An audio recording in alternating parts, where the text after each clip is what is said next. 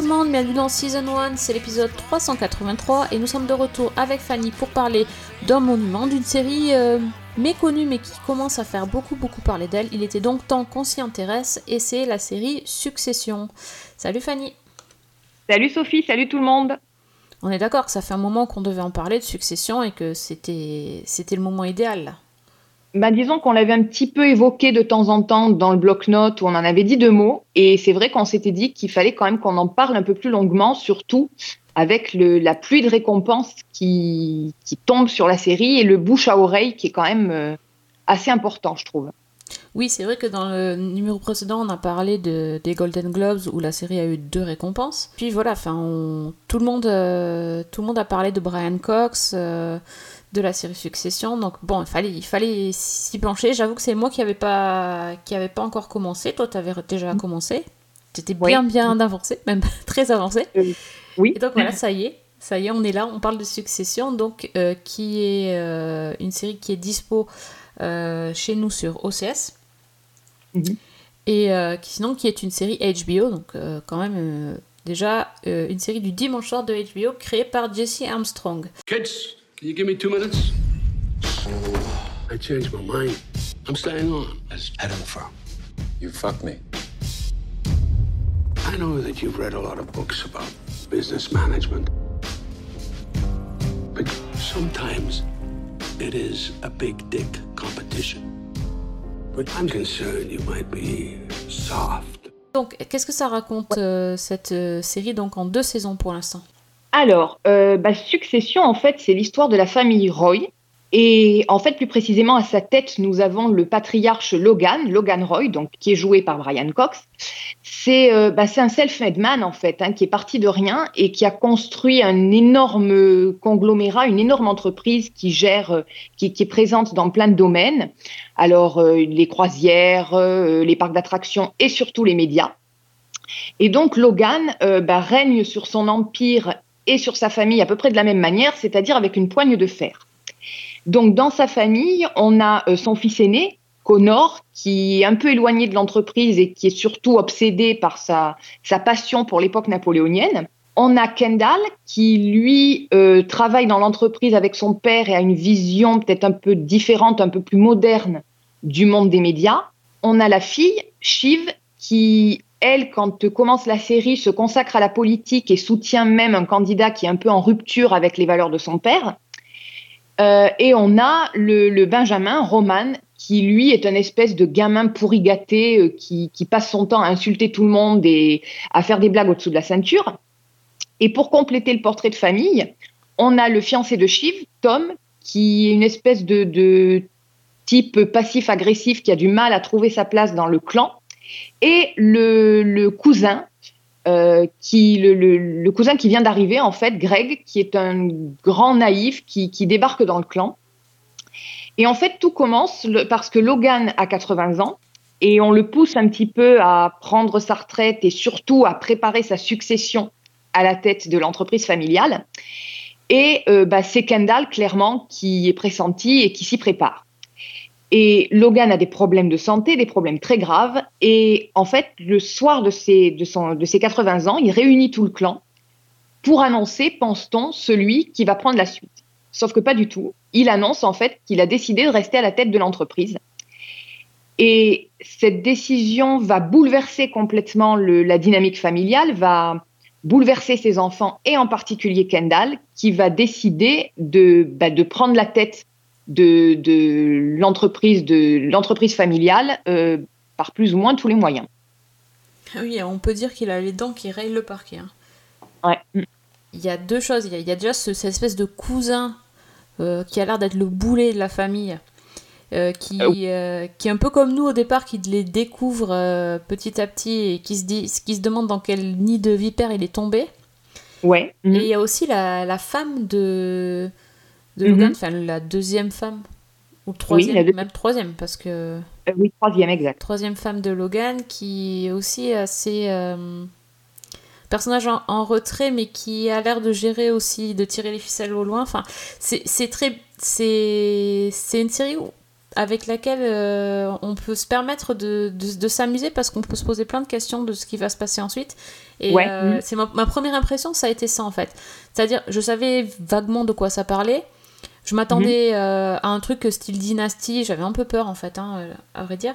C'est cette espèce de, de, de, bah, de, de course à la succession du père avec les, les quatre enfants euh, en lice, plus tous les autres qui tous les autres vautours qui tournent autour. Ouais. Bon, mhm. en fait, c'est pas très dynastie quand même. hein. C'est c'est plus plus ancré dans la réalité. C'est euh, moins moins farfelu.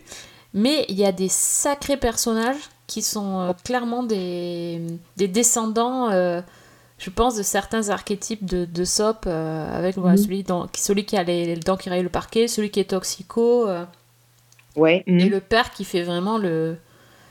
Pas, pas, pas JR, mais un peu, un peu le JR de Dallas, quoi. Enfin, En fait, le grand patriarche. Ouais. Moi, au départ, quand euh, bon, j'ai commencé la série quand elle a été quand elle a été lancée, quoi. J'avais lu le pitch, j'étais pas forcément très attirée. J'avais vu la bande-annonce qui m'avait pas donné tellement envie.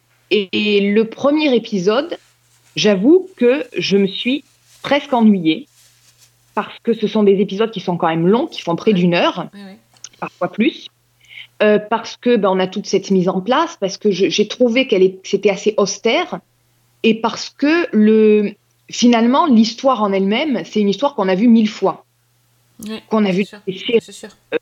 Ce que tu disais, euh, Dallas, Dynasty, toute cette ambiance-là, c'est quand même très shakespearien, très le roi Lear, Oui. qui a été repris aussi dans des séries comme Empire. Enfin, c'est des trucs qu'on a vus mille fois. Ah oui, moi, ça m'a fait beaucoup penser à Empire. Bah, complètement. Complètement. Et en fait, je trouve que ce qui est. C'est c'est presque plus que l'histoire, c'est vraiment les personnages, en fait. Qui. J'allais dire qu'ils finissent par accrocher. On peut même pas dire qu'ils accrochent parce que tous sont absolument odieux et il y en a aucun qui est sympathique, je pense. Mais quand même, il y a une. Enfin, c'est très très difficile. J'ai un rapport très compliqué à cette série parce qu'il y a quelque chose que je trouve fascinant et en même temps, euh, comme je disais, il y a vraiment rien qui, il y a vraiment aucun personnage auquel euh, je peux m'identifier, m'attacher, me projeter. euh, voilà, donc c'est très très curieux. Oui, ben, en fait, je pense qu'il y, a- y a, il y a un côté euh, un peu euh, malsain. En fait, qu'on Mhm. regarde ces gens qui sont euh, ben, très très riches, qui ont ab- absolument tout ce qu'ils désirent et qui sont en fait profondément malheureux. Ouais. mhm. Et je pense que c'est voilà, c'est c'est ce côté-là de se dire bah finalement ils ont tout, dans la vie, ils ont pas forcément, on dirait qu'ils ont réussi, finalement ils sont totalement névrosés et tout se passe mal. Donc je pense qu'il y, a- il y a aussi ce côté-là et il y a aussi un côté euh, un peu bah, jusqu'où vont-ils aller quoi. Je pense que Oui. c'est ça. Euh, Mais tout à fait. Moi je pense que le, le premier épisode effectivement. euh, moi j'ai eu un peu de mal à, à le terminer parce que je me disais c'est euh, hyper bavard. En plus, euh, il y a quand même des notions qui nous dépassent pas mal. Au niveau de la ouais. gestion de, de l'entreprise, du, de cette espèce de conglomérat avec euh, un, un comité de, de direction, avec des gens, c'est pas... Enfin, moi, je sais toujours pas vraiment qui est qui parce que je l'ai pas... J'ai pas vu assez d'épisodes, je, je pense, mais avec pas mal de gens qui sont plus ou moins impliqués, on sait pas trop ce qu'ils font, qui ils sont, etc. C'est très compliqué. Beaucoup de personnages déjà dans la famille, puisqu'il y a, comme on a dit, quatre, quatre enfants, la- le cousin, le, le, le mari, deux machins, euh, deux, trois gamins qui traînent par là de temps en temps. Euh, Enfin, ouais, c'est- il y a beaucoup de choses, et en même temps, ils sont odieux dès le début. Par contre, Ah, mais là, ils sont... c'est choquant. Mais je crois que c'est dans le pilote notamment qu'il y a une scène qui est pendant une, un match de, de baseball, je crois, avec euh, bah, le personnage dont je parlais tout à l'heure, le, le Roman, qui se comporte avec un gamin, mais de manière euh, mais tellement odieuse. Mhm. Ouais. En même temps, c'est- tellement énorme que ça en devient presque drôle, mais malaisant en même temps. Oui, ah oui, complètement. Enfin, tout ce qui se passe à l'hôpital, de toute façon, Ouais. ça, ça met extrêmement mal à l'aise. Comme tu as expliqué que le, le père de famille qui a ses problèmes, euh, problèmes de santé euh, graves, euh, finalement, la famille se réunit dans, à l'hôpital. Ils sont quand même Mhm. en train de monter une cellule de crise de l'entreprise Et tout à fait. pour désigner un successeur Enfin, ils, euh, je sais pas comment dire, ils, ils vont privatiser une partie de l'hôpital pour monter euh, leur, euh, leur euh, salle de réunion pour décider qu'est-ce qui va se passer alors que le, le, le- le père il est bah, ni, ni mort ni vivant. Enfin, c'est, c'est ultra Ouais, ouais. glauque. Mais ça m'a fait penser à, à Rupert Murdoch, parce que je crois qu'il lui est arrivé à peu près la même chose.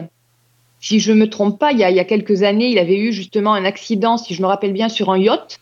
Il avait été grièvement blessé et toute la famille s'était réunie euh, alors qu'il était encore à l'hôpital pour, euh, bah, pour savoir qui allait contrôler l'entreprise en cas de décès. Quoi. C'est ça, mais parce qu'en fait, il y a- des implications euh, d'argent et de, de cours de la bourse qui. qui enfin, tout, tout ce qui arrive à cette famille, en fait, impacte toute l'entreprise. Donc, forcément, c'est. C'est très compliqué pour eux et, et c'est effrayant de voir à quel point euh, le Roman justement euh, est, euh, est détaché et manque absolument d'empathie par rapport à ça et euh, il arrive à, à se concentrer sur la suite des opérations, comment je vais faire pour prendre la tête du truc, qui je vais mettre dans ma poche, c'est... Moi je trouve c'est affreux. Et affreux, je, me suis sentie hyper mal à l'aise. Mais c'est tellement cynique en même temps. Oui. c'est et, et en même temps, on, on parle de ça, on parle de l'histoire, mais la manière dont c'est tourné, moi, je m'attendais vraiment à une, une histoire bah, de succession, euh, comme je disais, comme on a vu mille fois.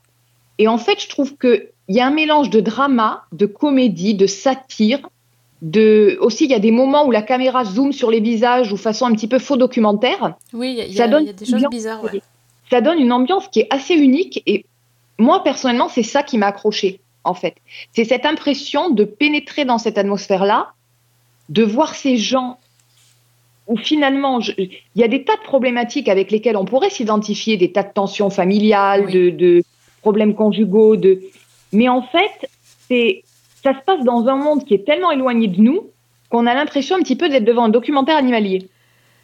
Oui, c'est ça. En fait, on est, on est entre le documentaire, la satire, la fiction. euh, parfois, on sait plus trop. hein, euh, Et les mouvements de caméra font aussi ce- cette espèce de. C'est vrai, ça nous. Ça nous sort de, ça nous sort de l'histoire en nous faisant prendre un peu de recul. C'est, c'est inattendu la façon de, de- dont c'est filmé en fait.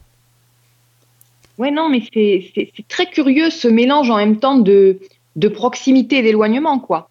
J'ai parfois j'ai l'impression t'as une problématique toute bête comme euh, je pars en vacances à Perpignan avec mon frère mais on s'engueule dans la Twingo, ça devient je pars en vacances avec mon frère à la Barbade et on s'engueule en jet privé, quoi. Oui.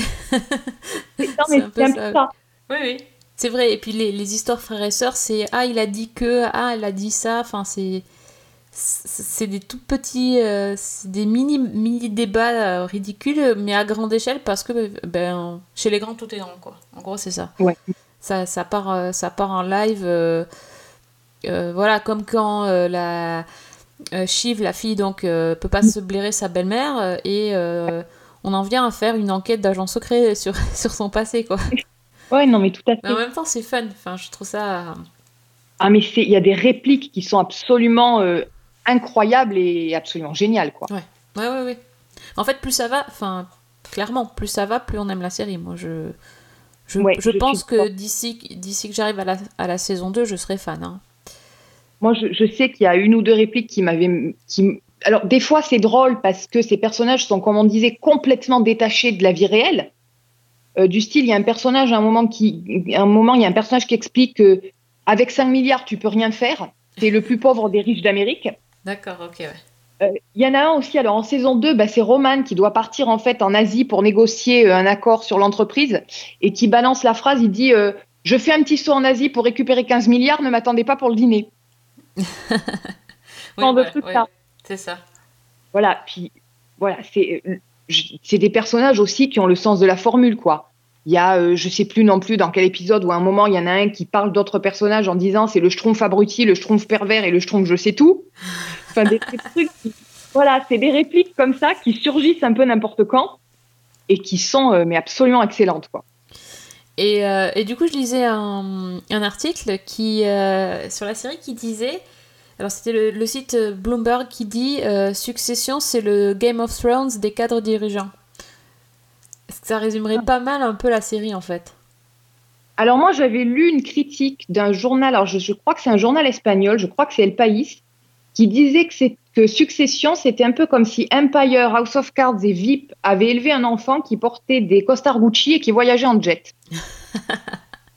J'avais bien aimé aussi, parce que c'est vrai que, bon, bah, de Empire, on en a parlé, on a parlé de l'histoire. Euh, House of Cards, pour tous les jeux de pouvoir qui, qui vont très très loin, et, et le côté de, Le côté toujours de, billard à trois bandes, quoi. Et aussi le, le, le côté caméra, je trouve. et le côté caméra, tout à fait.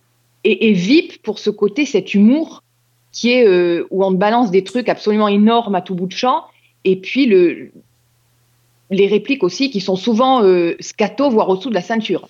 Oui, en plus, il y a, il y a ça aussi, oui, c'est vrai que de temps en temps, c'est, euh, ça résumerait assez bien. Parce que c'est vrai qu'il y a, il y a- quand, enfin, quand on compare à Game of Thrones, bon, déjà, c'est la même chaîne, euh, mais il y, a- il y a aussi cette histoire bah, de, de trône, quoi, enfin, de- Oui. de place à Oui. prendre, etc. euh, Mais sauf que là, bien sûr, euh, bah, t'as pas des combats, mais c'est- aussi violent, hein, parce que il y a de la manipulation, euh, il y, a, y a des coups bas, enfin, tout est psychologique, en fait, dans dans Succession et c'est pas forcément plus beau que la violence physique hein. quand on voit ce qui s'y passe euh, J'ai trouvé que la fin de la saison 1, euh, elle est.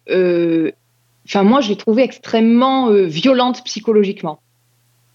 Ah, voilà. C'est et- voilà, c'est d'autant plus qu'elle en a pas l'air en apparence. Ah, c'est intéressant ça Ah oui, ouais. Ah. Et en- en plus de ça, je pense qu'il y a aussi quelque chose qui est à souligner, c'est que tout est extrêmement pensé et réfléchi. C'est-à-dire que, bon là, j'ai revu la saison 2 pour préparer le podcast, et il y a un élément qui est déterminant à la fin de la saison 2 qui apparaît en fin de saison 1, et qui est glissé comme ça, euh, je ne l'avais pas forcément retenu, et c'est en revoyant la série que j'ai dit, ah mais oui, D'accord, donc ça, ça va jouer un rôle important et c'est pas forcément un détail auquel on s'attache. Donc on voit que vraiment c'est une série qui a été écrite, pensée. Je je sais pas si euh, donc le créateur de la série, Jesse Armstrong, sait exactement où il va, mais en tout cas j'ai l'impression qu'il a déjà une ligne directrice assez nette, quoi. d'accord tu sens tu sens que c'est parti pour euh, style 5 saisons ou euh, qu'à un moment donné ça ça pourra plus aller plus loin? Ça, je ne sais, je sais pas du tout, mais bon, en tout cas, il y a quand même matière à pas mal de choses, quoi. Quand on voit la fin de la saison 2 en particulier qui, qui se termine euh, en apothéose, en tout cas je je- j'ai pas enfin je sais pas ce qui s'y passe vu que j'ai- j'ai- j'ai- je ne me suis pas fait spoiler je suis bien contente par contre Ouais. j'ai- j'ai vu lu certaines réactions ça avait l'air assez énorme donc euh, j'ai un peu hâte oui, de voir J'avoue que moi, je l'avais pas vu venir et c'est, il y a quand même, ça se termine quand même sur une scène, euh, ouais, qui est impression, enfin, impressionnante, qui remet, qui rebat un petit peu les cartes et voilà, qui, et qui démontre aussi pourquoi, euh, pourquoi Brian Cox euh, a mérité son prix, a Oui, mérité son Golden Globe. C'est vrai que quand on commence la série et qu'on te dit euh, ouais Brian Cox il a gagné un Golden Globe, en fait il parle pas dans les premiers épisodes. Donc j'étais là, Ouais. Quand c'est qu'il va me montrer qu'il joue hyper bien? Alors Après ça va, il- on, le, on le récupère. Oui, Mais c'est vrai que c'était compliqué au départ de se faire une idée euh, sur les premiers épisodes. Mais bon. je trouve d'ailleurs que tous les comédiens sont absolument géniaux, quoi. Oui, c'est vrai qu'on n'en a pas parlé. En fait, on parle tellement des personnages, je crois que ils sont, euh, ils se sont tellement bien glissés dans la peau des personnages qu'on n'arrive même pas à faire la différence entre euh, Oui. le perso et l'acteur. Non, mais c'est vrai qu'en plus, ce sont des acteurs que moi, personnellement, je ne connais pas tellement, que je, je crois même que j'ai jamais vu jouer dans autre chose. Hein, Alan que ce Ruck, soit, euh, euh, je l'ai déjà vu. hein. Oui, Alan Ruck, oui, effectivement. C'est vrai que les autres, non, pas forcément. L'acteur qui joue Tom, euh, Matthew McFadden aussi. Aussi, tout à fait. Mais sinon, les autres enfants, c'est vrai que non. Je, je les avais jamais vus jouer dans autre chose à ma connaissance. Et euh, bah, tous sont quand même impressionnants, dans, justement, dans ce mélange de drama et de de- d'humour euh, extrêmement cynique. On est bien d'accord. Bon, je crois que vous, vous l'aurez compris, que que l'on soit au début ou à la fin de la série, euh, on vous la conseille, donc c'est c'est tout bon. Bah, disons que je pense, comme on disait, il faut passer sur le début, il faut encaisser le début. Parce que je trouve que c'est une série dans laquelle il faut vraiment rentrer, quoi. Ça demande un certain effort, effectivement. Enfin, Ouais. il faut, faut prendre le temps de comprendre et de d'assimiler toutes les infos. Parce que Et même de rentrer dans l'ambiance, quoi. Ouais, oui, oui, non, il faut, faut se l'approprier. C'est pas, c'est pas tout de suite, mais euh, ça vaut le coup. Et après, on peut, on peut quand même Ouais. se, se faire plaisir en regardant une série qui, à la base, euh, sur le papier en tout cas, euh, ça faisait pas rêver, mais euh, Non, non, c'est sûr. Ouais, c'est vraiment chouette. Donc, si vous voulez la voir, vous pouvez toujours la retrouver sur euh, OCS. Les deux saisons sont, euh, sont disponibles. Et sinon, il faudra attendre la saison 3, mais pas tout de suite, hein, parce que la saison 2 vient de terminer.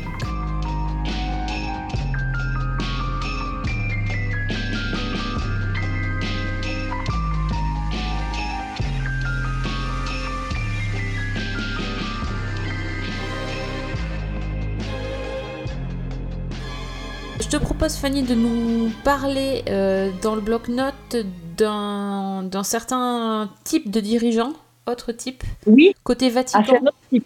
Oui.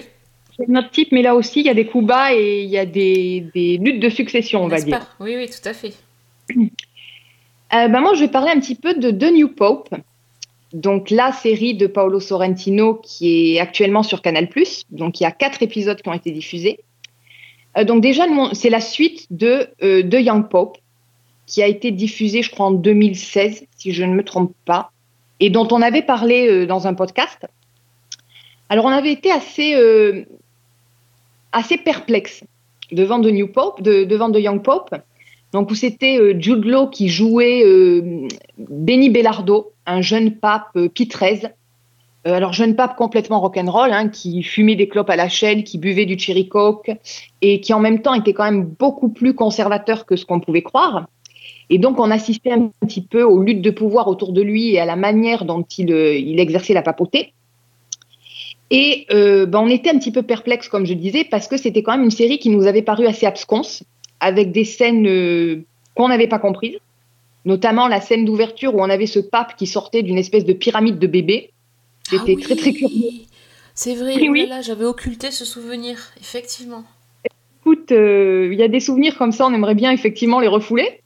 Euh, Enfin voilà, il y avait des tas de choses comme ça qu'on comprenait pas. Euh, et finalement, en finissant la série, moi j'avais trouvé très intéressante, euh, avec quelque chose d'un petit peu fascinant, qui m'avait perdu par moments, mais bon, ça m'avait quand même beaucoup intéressé. Et euh, bah, la série terminait quand même sur euh, ben, Pi, Pi qui faisait euh, un, accident cardiaque pendant une homélie. Et donc là, en fait, on va le retrouver. Donc, ça fait. Pie XIII est dans le coma depuis, plusieurs mois. Et bah, l'élection d'un nouveau pape devient quand même assez urgente.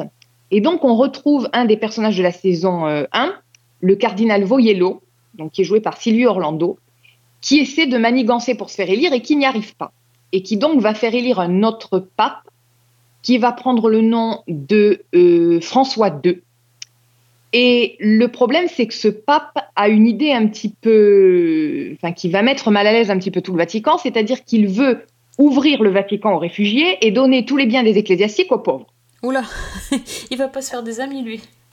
Sur le papier, ça passe crème. En fait, ça passe pas du tout, évidemment. Euh, bon, je vais quand même un petit peu spoiler en disant que son pontificat ne va pas durer très longtemps et que de façon très opportune et très rapide, euh, quick le pape. Et donc, il faut trouver un autre pape. C'est donc le New Pope du titre, puisque donc notre cardinal Voyello va partir en Angleterre avec un autre cardinal et avec la responsable marketing du Vatican, donc qui est jouée par Cécile de France, pour solliciter un cardinal britannique qui s'appelle Sir John Branox, qui est joué par John Malkovich et qui a la réputation d'être un modéré. Et donc c'est à lui qu'ils vont demander de, euh, prendre la tiare et de prendre la, succession de, de Pie XIII et de, François II. Et c'est un pape qui est euh, aristocrate anglais, très posé, très voilà, très attaché aux choses immatérielles, et qui va finalement accepter, après bien des hésitations, de se rendre au Vatican. Sauf que, ben, on va rapidement découvrir qu'il est moins paisible et moins calme que ce qu'il y paraît, et que ben, il a son lot de secrets, de tourments et de comment dire. Il a un passé très lourd. Et donc, on va suivre un petit peu la manière dont il va essayer d'exercer son pontificat, au milieu euh, bah, de toutes les luttes d'influence des cardinaux, au milieu de tas de problématiques euh, très terre à terre qui concernent l'Église, que ce soit la pédophilie, les réfugiés, euh, les, menaces islamiques, etc. Et l'ombre de Pie parce que Pie étant toujours dans le coma, il y a une espèce de culte qui s'est développé autour de lui. Et puis, euh, ben, en plus de ça, il est bien que le personnage soit dans son lit d'hôpital, il est toujours présent, que ce soit sous forme de rêve, sous forme de vision, on le voit tout le temps. Et donc voilà, en fait, de, New Pop, ça part comme ça. Euh, donc on a ce premier épisode avec ce pape dont je parlais là, qui veut, qui veut donner les biens des ecclésiastiques aux pauvres, et c'est presque un mini téléfilm en fait. Et à partir de l'épisode 2, on retrouve John Malkovich. Alors, comme je disais, moi j'avais été un petit peu perplexe sur euh, The Young Pop, et j'ai j'ai commencé The New Pop en me disant aïe aïe aïe, qu'est-ce qui m'attend? Euh, Très honnêtement, ça s'est pas calmé avec les premières scènes. Je, je passe sur la première scène, je vous laisse la joie de, de découvrir ce qui se passe. Le générique en lui-même qui suit, euh, comment dire? C'est très particulier, Parti. mais ça va bien donner une idée. C'est-à-dire qu'en fait, ce sont euh, des nonnes, tout habillées en blanc, qui dansent lascivement autour d'une croix qui clignote comme un stroboscope Non, mais c'est sur- pas vrai. sur fond de musique électro. Parfaitement. Absolument magnifique. ah non, mais rien que pour ça, j'ai envie de regarder. Écoute, en même temps, franchement, c'est génial. C'est euh, le côté euh, totalement irrévérencieux de la série, évidemment. En même temps, les images sont franchement magnifiques et c'est en fait quelque chose qu'on retrouve tout au long de cette saison-là. Alors, elle est beaucoup moins euh, baroque et absconce, je trouve. C'est-à-dire qu'on comprend ce qu'on regarde. Mais en même temps, c'est toujours plein de plans hyper esthétiques, hyper stylisés. C'est très bien filmé. Et comme je disais, bah, c'est souvent déjanté, c'est complètement provoquant. En fait, il y a plein de choses qui sont complètement détournées. Par exemple, le conclave, quand on élit le nouveau pape, c'est sur une espèce de musique trans. Ça a presque des airs de sabbat satanique. C'est très curieux à raconter. Mais, Et la, c'est- la, la fumée, elle est pas blanche, elle est multicolore ou euh, non? Mais je, je crois qu'on ne la voit pas. C'est bien dommage, parce qu'il y aurait eu un truc à faire. Et c'est. Alors, dit comme ça, ça paraît complètement euh, barré, salé. Et en même temps, je trouve que c'est hyper intelligent parce que ça questionne des tas de choses. Le John Malkovich, déjà, il fait un boulot absolument génial parce que succéder à Jude Law, qui était quand même énorme dans le rôle, c'est pas facile. Et il a ce côté, euh, il a un côté extrêmement détaché, presque second degré, et en même temps, c'est vraiment le pape spirituel, quoi, qui réfléchit à des tas de trucs, qui questionne sur la foi, sur la religion, sur Dieu. Enfin voilà. Et en même temps, on a toujours ce personnage, donc Voyello, qui est le, type hyper madré, qui est toujours à une entourloupe, enfin ce genre de choses-là. On a, comme je disais, des situations très concrètes. Enfin, c'est vraiment un mélange sur l'Église qui est étonnant, mais qui est extrêmement séduisant. Et en même temps, franchement, c'est plein d'humour. Je m'y attendais pas forcément, mais il y a des trucs. Alors, des fois, c'est plein d'ironie. Par exemple, il y a une- un dialogue entre Cécile de France et John Malkovich, donc euh, Malkovich qui joue le pape, où elle lui dit Vous me faites penser à un acteur, vous me faites penser à John Malkovich. Et où lui lui répond Non, mais je ne l'aime pas du tout. Ah, c'est excellent. C'est un acteur que je n'aime pas. Euh, on a des trucs encore complètement euh, what the fuck avec, par exemple, donc le, le- de Young Pop, on avait euh, un, un kangourou au Vatican. Ben là, on a Marilyn Manson. Et c'est très curieux parce qu'en fait, Marilyn Manson est reçue au Vatican et ne sait pas qui est le pape. Il croit que c'est toujours euh, Pie XIII. Ah, mais le, Et le donc, vrai, on- enfin le, le chanteur qui vient, pour de vrai. C'est le vrai qui vient dans son propre rôle et qui est là et qui dit Mais, mais Pie XIII, il est, il est où le précédent pape? Il y a John Malkovich qui lui dit Bah, il est dans le coma. Ah, mais c'est embêtant ça. Enfin, ce genre de truc-là, c'est. euh, Il y a des vraiment c'est un truc. Il y a aussi une, une- un post générique dans un épisode, je crois que c'est le dans le quatrième, où on a un cardinal qui se met à danser sur du euh, du Paolo Conte, donc sur du jazz italien. Tout est normal. On a une grève des religieuses au milieu, parce que les religieuses sont considérées euh, au, au même titre que les hommes. Ah ouais, Enfin, c'est oui, d'accord. Il y a des choses absolument inénarrables. C'est un mélange de trucs complètement what the fuck, et puis au milieu des côtés spirituels, et puis des. C'est complètement déstabilisant, et en même temps, pour l'instant, moi, je suis complètement accrochée. Et je trouve que c'est inattendu et que c'est, j'ai envie de dire, c'est plus, euh, plus cohérent que la saison 1. Ouais, cohérent quand même avec des nonnes qui dansent et Marilyn Manson. Ouais, oui, oui, mais par Ouais, rapport à la dans la musique, oui. par rapport à la saison 1. Non, c'est vrai qu'il y a des trucs complètement déjantés et, et pas forcément. euh, Enfin, c'est toujours très, très excentrique. Voilà, c'est toujours très, euh, très irrévérencieux, très insolent, mais enfin moi ça m'accroche à fond quoi. Et il y a combien d'épisodes? Euh, neuf, je crois, Neuf, si je ne dis d'accord. pas. Bon, faut que je vois ça. C'est sur quelle chaîne? Euh, Canal Plus. Canal+, ok. Donc je note, hein, parce que là, vraiment, tu m'as vendu du rêve. hein. Everyone in the world should know who the Pope is. It's not vanity, it's necessity. Et du coup, moi, moi, je pensais que j'étais un peu excentrique avec le truc que j'avais vu cette semaine. euh, je suis à des... Enfin, toi, t'es à des années-lumière, t'es dans une autre galaxie, là. Ah bah c'est la faute à Paolo Sorrentino. hein. Ah, c'est dingue Ça, il s'est il s'est lâché. Hein. Ok, bon, ben... euh, Bon, je note, je note, mais euh, j'ai trop... Ah, tu me l'as trop bien vendu. Ça... Ouais, pa- parfait. Je te remercie. Alors, bon, ben moi, du coup, euh, c'est moins... C'est moins... C'est moins des sentiers battus, bien, que ce ne soit pas une série. Euh, pour une fois, j'ai regardé un documentaire sur Netflix. Alors, dans la jungle des documentaires sur Netflix, euh, c'est un peu compliqué de s'y retrouver. Euh, Il y a de tout. Il y, en a certains de très bien, mais il faut bien rechercher.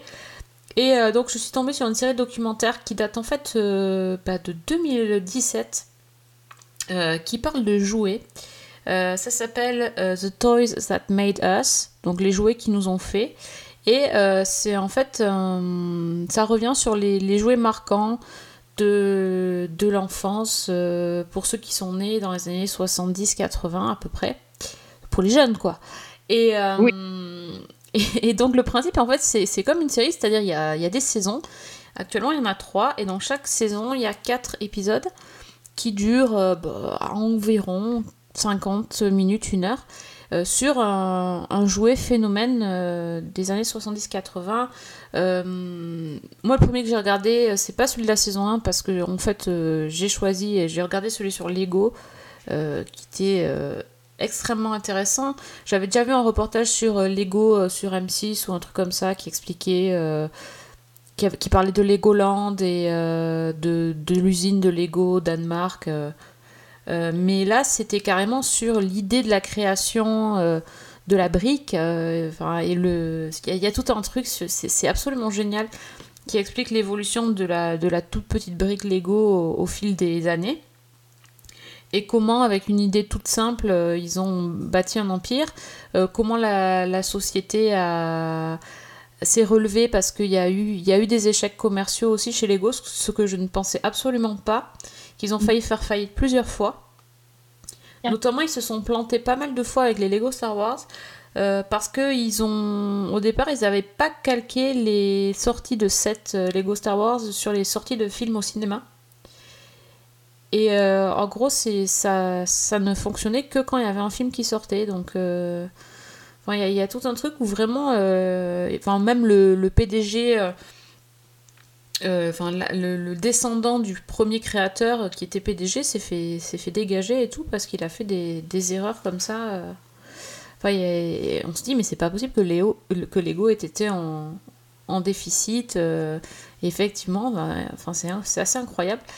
Et donc c'est marrant parce que du coup ça rappelle plein de souvenirs parce que il, il montre les, premiers Lego des années 80 euh, euh, de l'espace euh, voilà qui sont un peu un peu rustiques un peu vintage mais qui, qui en fait fonctionnent toujours avec les Lego de 2020 quoi c'est ça qui est génial et euh, ils expliquent aussi ils parlent des, des employés ils montrent euh, la ville euh, dans laquelle est, le- l'usine Lego qui a des trucs euh, vers des décos Lego dans la ville euh, voilà, des maisons qui ressemblent pas, pas loin à des, des boîtes euh, de, de briques. Enfin, c'est assez, assez, euh, c'est assez marrant à voir.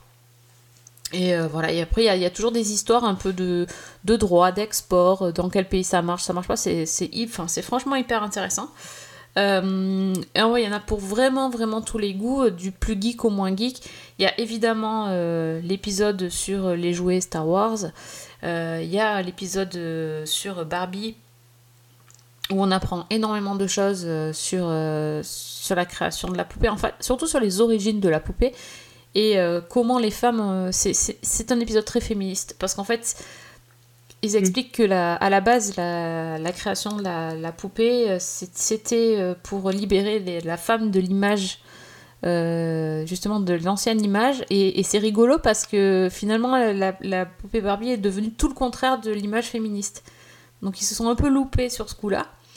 Et, euh, et justement qu'il y avait beaucoup de femmes qui étaient à l'origine de la création du look, euh, des différents looks euh, de Barbie. Et euh, notamment une qui est à l'origine de son, même de son corps, en fait, de, de la, du corps un peu disproportionné finalement. Il y, a- il y a toutes les évolutions, c'est c'est vraiment très très intéressant. Et après, il y a des trucs un peu moins, euh, disons, un peu moins recherchés mais plus fun. Euh, notamment euh, un épisode sur le musclor. Bon, les, les musclor, le, le- Bah, c'était déjà très kitsch à l'époque. Bon, euh, avec le regard de 2020, c'est encore plus drôle.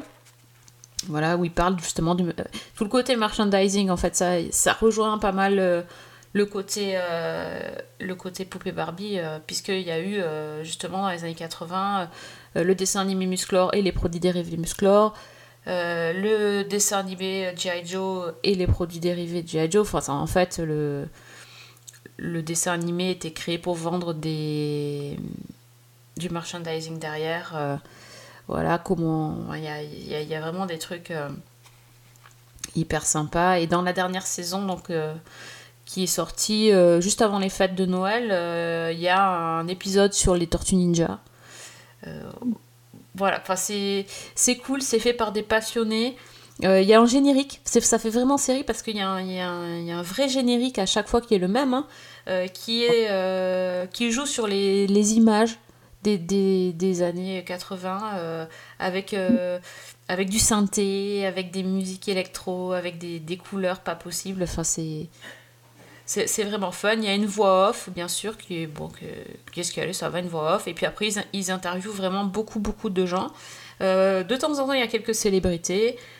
Euh, ils interviewent aussi des, gens qui. euh, des adultes qui parlent de leurs souvenirs d'enfance. euh, Enfin, des, gens qui ont été touchés en fait par, ce, par tel ou tel jouet, qui expliquent l'évolution. Et voilà, bah, j'ai pas, pas fini, j'ai pas encore tout vu. J'ai commencé, j'ai choisi, hein, j'ai choisi les trucs qui m'intéressaient le plus. Mais je pense que même dans un sujet qui nous intéresse un petit peu moins, il y a toujours moyen d'apprendre des choses et de, passer un bon moment. C'est quand même extrêmement fun. Mm. Et voilà, bah, c'est c'est nostalgique, c'est cool, c'est vintage quoi. Ah, tu la vends bien. Every now and then in my office, I still find myself doing that. It opens a door to a whole other world. Lego is a part of everybody's life. Robots in disguise, more than meets the eye. To me, it's genius. Ça me fait penser à une autre série que je suis en train de regarder, qui est bah, aussi une série documentaire, on va dire, qui passe sur Disney+, qui est euh, The World According to Jeff Goldblum. D'accord. qui est donc le, le monde selon Jeff Goldblum, où en fait, donc c'est l'acteur qui, euh, qui fait des, des petits reportages de 26 minutes à peu près sur des sujets de, alors des sujets totalement improbables, on va dire de, du quotidien, que ce soit, alors il y a eu les baskets, il y a eu la, la glace, la glace qu'on mange, Ah oui, il y a eu les ouais. Euh, il y a eu les jeans, le barbecue, euh, les jeux vidéo, etc. Et donc à chaque fois où, euh, ben, à partir d'un sujet qui est pas forcément passionnant, par exemple les glaces, hein, je vous avoue que moi c'était pas forcément le, reportage que j'attendais le plus. Ben, en fait, il, comment dire, il enquête sur les différentes tendances, sur l'histoire du produit, sur les dernières évolutions. Et c'est intéressant parce que ça montre un petit peu l'évolution aussi du rapport de la société avec ce produit-là, de, des différentes communautés, de plein de choses. Et bah, c'est un petit peu, le, je trouve, le même, euh, le même angle en fait. C'est-à-dire qu'on part d'un sujet pour aboutir sur quelque chose d'autre et où on n'aurait pas forcément cru aller en partant de ce point de départ. Oui, oui, je vois, un- d'un sujet banal, euh, finalement, tu, tu te trouves un truc Mm. super intéressant. Ouais, avec le même côté, euh, bah, finalement c'est léger et on apprend des trucs quoi. My name is Jeff Goldblum. The name of the show is uh, The World According to Jeff Goldblum. Be forewarned, I'm in the show a lot. Et est-ce que tu as une dernière série à nous euh, conseiller du coup? Alors, conseiller, peut-être pas. Ah, euh, Ça dépend beaucoup des goûts personnels. Ça peut se faire Non, aussi. Ça dépend vraiment des goûts personnels. Alors en fait, j'ai vu les deux premiers épisodes de 911, donc euh, 911 Lone Star, qui ont été diffusés euh, en début de semaine aux États-Unis. Donc ça nous a été présenté comme le spin-off de 911, donc la série de Ryan Murphy sur euh, euh, les pompiers, les ambulanciers, les opérateurs du 911, etc. Donc bah, cette fois, c'est pas à Los Angeles. Hein, Lone Star, c'est au Texas. Et bah, en fait, je pense que si on a aimé 911, on va aimer euh, 911 Lone Star. Et sinon, bah, c'est pas trop la peine de tenter. Donc, en fait, l'histoire, euh, ça commence euh, lors d'une intervention tout à fait banale à Austin pour euh, bah, en fait un micro-ondes qui a pris feu. Et c'est la caserne 126 de Austin qui est envoyée sur place. Sauf que bah, l'incident va prendre une autre tournure, va y avoir une explosion à côté d'une usine de- d'engrais chimiques et toute l'équipe va être décimée par l'explosion, toute sauf un pompier euh, qui s'est éloigné pour, euh, pour faire une manœuvre et euh, qui lui donc a survécu. Il s'appelle Jude et donc c'est le seul survivant de sa caserne. À partir de là, ben, on se retrouve six mois plus tard, je crois, à New York, avec un autre pompier, Owen, qui est joué par Rob Lowe, qui est donc capitaine des pompiers à New York et qui a vécu à peu près la même chose, c'est-à-dire que lors des, des attentats du 11 septembre, il est intervenu avec sa caserne à Ground Zero et tout le monde sauf lui a été tué. Et il a rebâti sa caserne euh, de A à Z euh, tout seul. Et donc en fait, il est sollicité pour faire la même chose à Austin où a eu lieu cette explosion dans l'usine d'engrais chimiques. Alors, Owen, c'est un, il est un tournant de sa vie en fait parce que euh, bah, déjà son fils, qui est aussi pompier, vient de faire une tentative de suicide après avoir été largué par son fiancé. Et à lui, on vient de lui diagnostiquer un cancer du poumon consécutif bah, à son intervention à Ground Zero. Et donc en fait, quand on lui fait euh, cette offre, il voit une opportunité de changer de vie et donc il part au Texas. Et là-bas, bah, il va faire la connaissance donc du survivant de l'explosion. Il va rencontrer aussi euh, la chef de l'équipe paramédicale, euh, Michelle Blake, qui est jouée par Liv Tyler. Et euh, surtout, il va recruter des nouveaux pompiers pour, bah, pour reconstruire le- le- la caserne d'Austin. Il, il se fait sa team, quoi. Il se fait sa team. Alors, avec euh, l'ordre qui vient d'en haut de recruter les profils les plus divers possibles et en tapant vraiment dans la diversité. Donc, il va prendre, euh, par exemple, une jeune femme, une jeune musulmane qui a eu des problèmes euh, hiérarchiques à Miami où elle travaillait. Il recrute un pompier de Chicago qui, est transsexuel et qui s'est toujours senti un petit peu mis à l'écart. Et puis, il, a aussi, il recrute aussi un jeune homme qui, qui s'appelle Matteo, qui, est, hum, qui a énormément d'instinct, mais qui a jamais fini sa formation. Et donc, voilà, on va suivre cette, cette équipe-là dans ses premières interventions, en sachant aussi que le, le pompier, euh, donc le Jude, qui a survécu à l'explosion de, de la première scène, veut absolument réintégrer la caserne, sauf que ben il est encore traumatisé et que son nouveau chef le juge pas encore apte à re- revenir sur le terrain. D'accord. Alors, euh, déjà, comparativement à 911, je trouve que la série s'apesantit beaucoup plus tout de suite sur les personnages. C'est-à-dire que dans 911, on arrivait tout de suite avec des pompiers, euh, des équipes paramédicales, euh, la fliquette, et puis euh, voilà, vous avez des interventions, débrouillez-vous avec ça. Là, on a quand même un épisode d'exposition qui montre bien bah, toute la problématique autour du héros, toute cette histoire autour du survivant de la caserne. Et puis, on commence à nous distiller un petit peu ce qui, à mon avis, va prendre de l'importance autour des, des pompiers qui ont été recrutés. Donc, on, on sent un petit peu de quel côté ça va venir. De la même manière, d'ailleurs, là, donc je parlais de Liv Tyler qui joue donc euh, la chef de l'équipe paramédicale. Dans la première scène, on la voit euh, qui, qui va euh, harceler son ex-beau-frère, qu'elle rend responsable de la disparition de sa sœur. On n'en sait pas plus, mais on se doute bien qu'ils nous ont pas mis ça là comme ça et que ça va rebondir. C'est sûr. Voilà. Et donc, on a tout ce côté-là. Et puis, au milieu, ben, on a des interventions à la 911. C'est-à-dire, euh, pour l'instant, on n'est pas trop dans le spectaculaire, mais les bandes annonces qui viennent euh, promettent déjà des trucs assez, euh, assez visuels, quoi. Mais sinon, on a déjà, ben, dans le premier épisode, on a un bébé qui a été projeté dans un arbre. Ah oui, donc ils sont totalement dans le dans le même. Enfin, t'allais à, à fond comme dans 911. Ils sont dans le trip. Dans le deuxième épisode, on a une espèce d'intoxication dans un bureau qui provoque une crise d'hystérie collective. Enfin, des scènes qu'on verrait tout à fait dans le 911 de Los Angeles. Oui, complètement. complètement. Et donc, euh, bah, sauf que là, ça se passe au Texas. Et d'ailleurs, c'est totalement, euh, j'allais dire, c'est assumé, mais c'est même plus qu'assumé. C'est-à-dire qu'on a des scènes limites de caricature.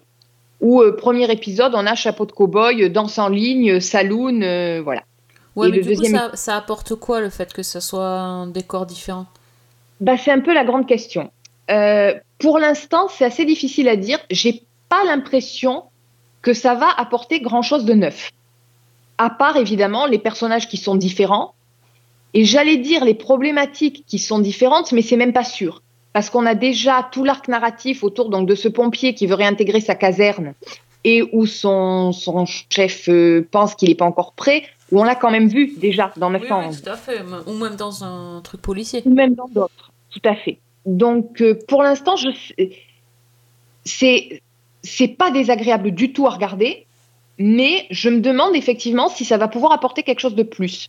Alors, effectivement, si la série se focalise sur les personnages, si elle arrive à trouver un angle, pourquoi pas mais j'ai pas l'impression qu'on est parti pour quelque chose qui va complètement révolutionner le truc. En même temps, tu me diras, c'est, ça s'appelle 911 Lone Star, c'est logique aussi que ça se rapproche de 911. Maintenant, Oui, enfin, pff, le pro- enfin, c'est le problème des spin-offs en fait. C'est qu'est-ce que ça, qu'est-ce que ça apporte? Est-ce que le seul changement de décor et de et de cast fait qu'on a envie de voir la série?